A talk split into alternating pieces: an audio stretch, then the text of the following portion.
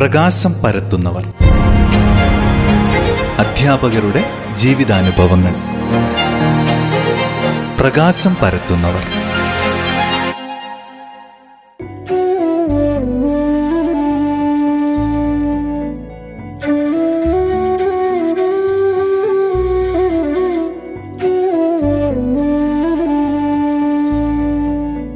നമസ്കാരം. എല്ലാ പ്രിയ ശ്രോതാക്കൾക്കും പ്രകാശം പരത്തുന്നവർ എന്ന പരിപാടിയിലേക്ക് സ്വാഗതം. ഇന്ന് പ്രകാശം പരത്തുന്നവർ എന്ന പരിപാടിയിൽ കണിയാമ്പറ്റ കൂടോത്തുമ്മൽ സ്വദേശിയും ഏച്ചോം സർവോദയ സ്കൂളിൽ നിന്ന് വിരമിക്കുകയും ചെയ്ത സി വി ഫ്രാൻസിസ് എന്ന അധ്യാപകന്റെ വിശേഷങ്ങൾ കേൾക്കാം.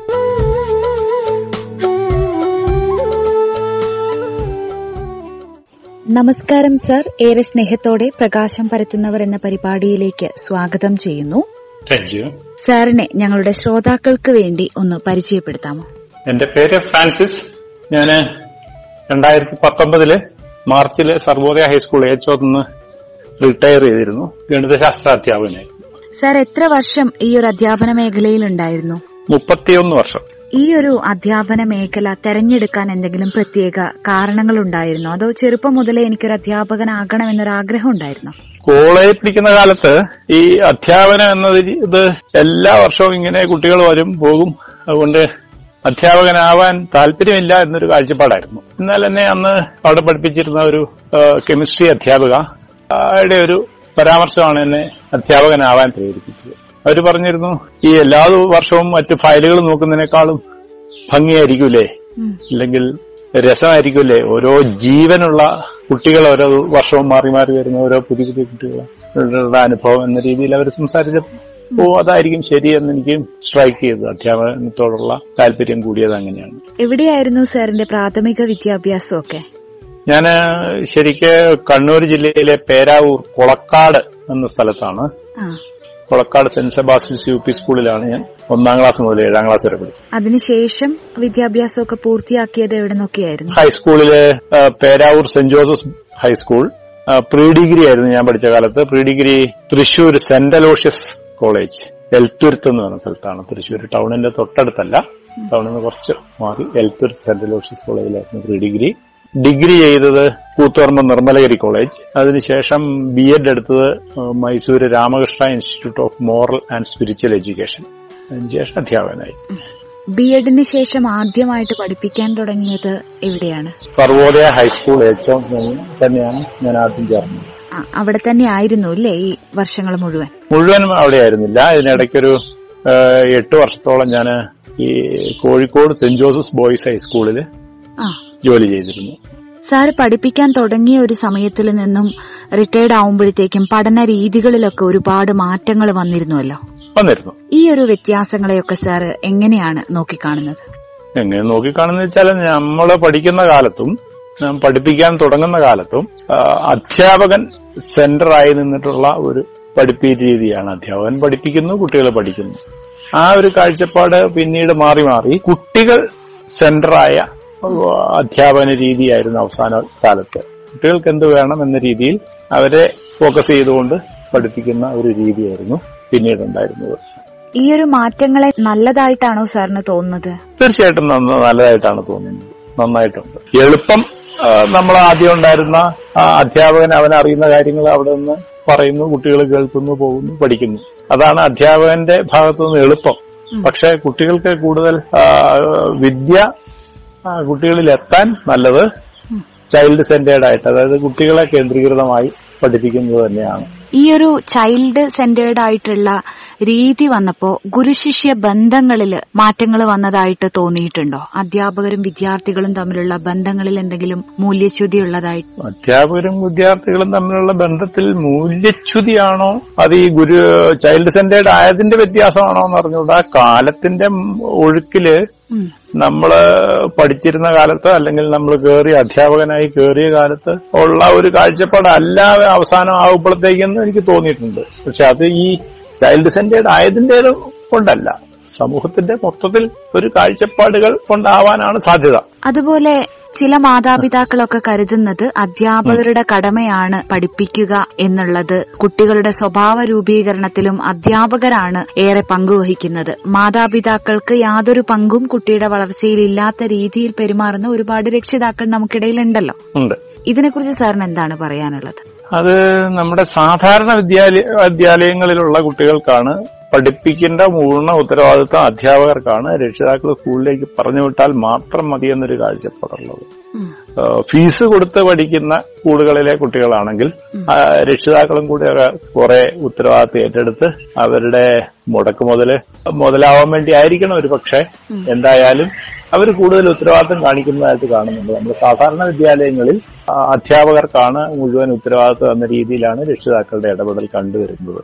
എന്നാൽ അത് ഈ അടുത്ത കാലത്തായിട്ട് കുറെ മാറ്റം വന്നു കാണുന്നുണ്ട്. കൂടുതൽ രക്ഷിതാക്കൾ അധ്യാപനത്തിൽ അല്ലെങ്കിൽ സ്കൂളിലത്തെ കാര്യങ്ങളിൽ ഇടപെടുക്കാൻ നമ്മുടെ സർക്കാർ ഭാഗത്തു നിന്നും വിദ്യാഭ്യാസ സ്ഥാപനങ്ങളുടെ ഭാഗത്തു നിന്നും ഇടപെടലുകൾ ഉണ്ടാകുന്നുണ്ട്. അതുകൊണ്ട് കൂടുതൽ രക്ഷിതാക്കൾ ഈ മേഖലയിൽ ഇടപെടുന്നുണ്ട്.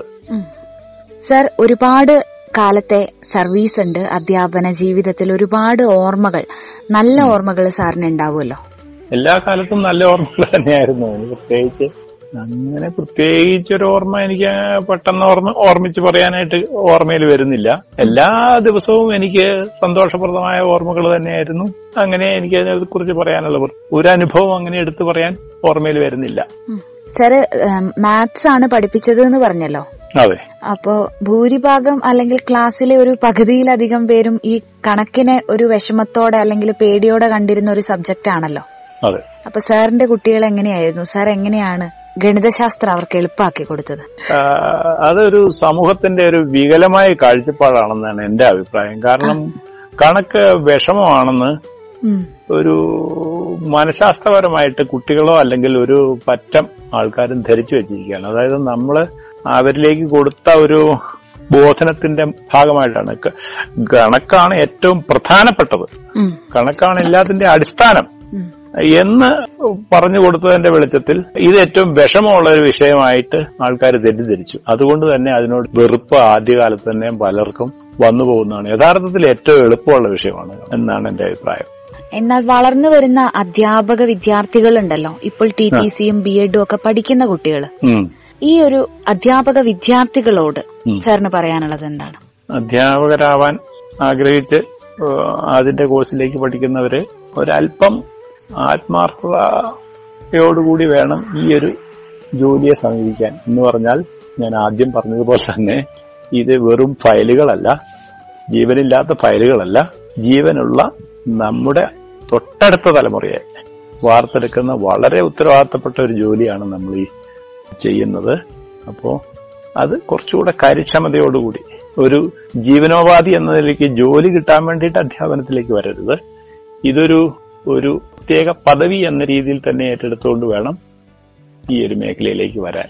വിശ്രമ ജീവിതമൊക്കെ എങ്ങനെ പോകുന്നു സർ? പൊതുപ്രവർത്തനങ്ങൾ എന്തെങ്കിലും ചെയ്യുന്നുണ്ടോ? അങ്ങനെ പ്രത്യേകിച്ച് പൊതുപ്രവർത്തനം ഇല്ല. എനിക്ക് വേറെ ഒരു ഡ്യൂട്ടി ഉണ്ട്. അതായത് ബൂത്ത് ലെവൽ ഓഫീസർ എന്നും പറഞ്ഞൊരു ഡ്യൂട്ടി ഉണ്ട്. നമ്മുടെ ഇലക്ഷനുമായി ബന്ധപ്പെട്ട വോട്ടർ പട്ടികയുമായി ബന്ധപ്പെട്ട. ഇലക്ഷൻ കാലത്ത് കുറച്ചധികം ജോലികൾ വരും.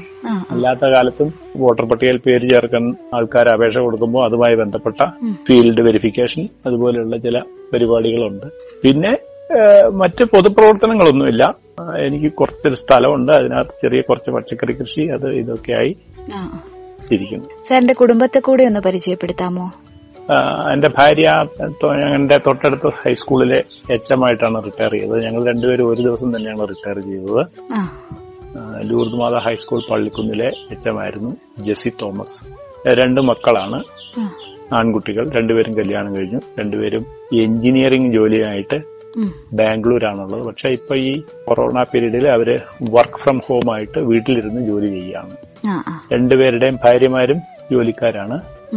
മൂത്ത മോന് ഒരു കുഞ്ഞു കുട്ടിയുണ്ട്. അവൾക്ക് ഒരു വയസ്സ് കഴിഞ്ഞു. അപ്പൊ സന്തോഷമായിട്ട് തന്നെ പ്രവർത്തനങ്ങളെല്ലാം മുന്നോട്ട് പോകട്ടെ എന്ന് ആശംസിക്കുകയാണ്. ഒരുപാട് സന്തോഷം റേഡിയോ മാറ്റിലെ ശ്രോതാക്കളുമായിട്ട് അധ്യാപന ജീവിതത്തിലെ അനുഭവങ്ങൾ പങ്കുവച്ചതിനുള്ള നന്ദി അറിയിക്കുകയാണ്. Thank you sir thank you എനിക്ക് ഇങ്ങനെ ഒരു അവസരം തന്നതിന് മാറ്റിവയ്ക്ക് പ്രത്യേകം നന്ദി.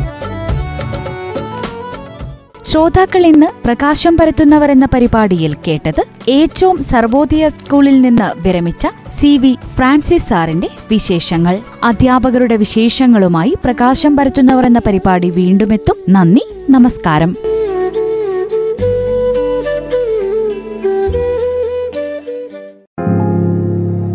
പ്രകാശം പരത്തുന്നവർ. അധ്യാപകരുടെ ജീവിതാനുഭവങ്ങൾ. പ്രകാശം പരത്തുന്നവർ.